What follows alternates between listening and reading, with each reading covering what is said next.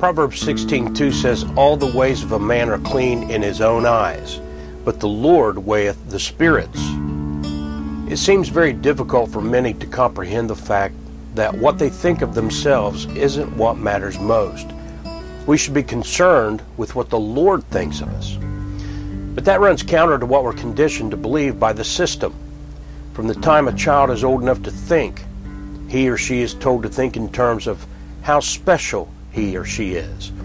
The child watching educational programming, absorbing preschool curriculum, and even in most Sunday school material, gets a steady diet of the you're special indoctrination.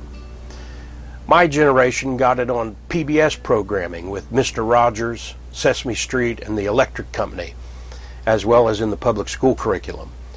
It's all about you. About uh, about the time I was in high school is when I noticed um, you'd constantly hear that when a person was a troublemaker or a troubled child, they diagnosed uh, that they had low self-esteem. The magic cure for behavioral issues was to focus that child's attention on themselves and teach them to esteem themselves. And then self esteem gave way to full blown self love. And now here we are. And if you want to lose your mind and become a nut, just keep all of your focus on yourself and spend your efforts trying to esteem yourself and love yourself. But if you want to do things God's way and retain your sanity, focus on Him.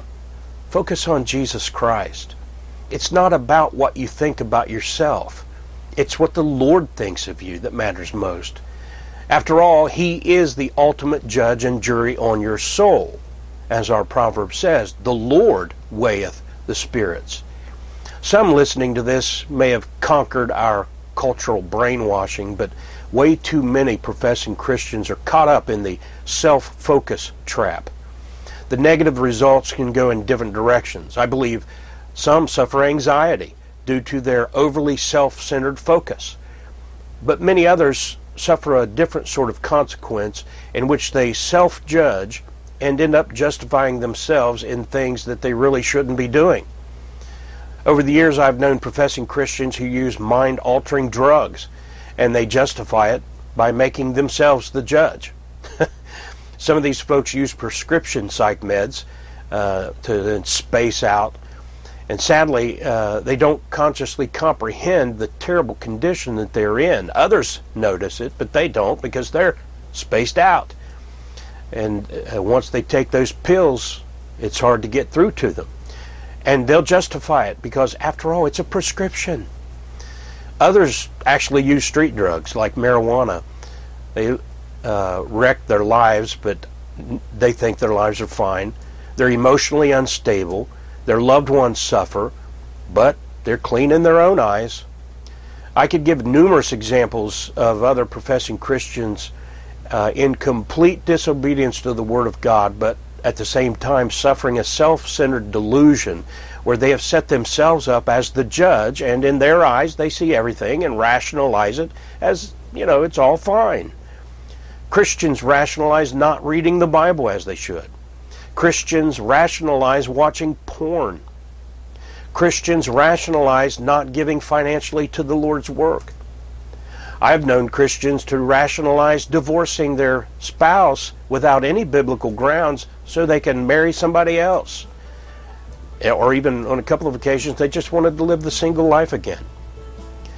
But all such rationalization is a delusion.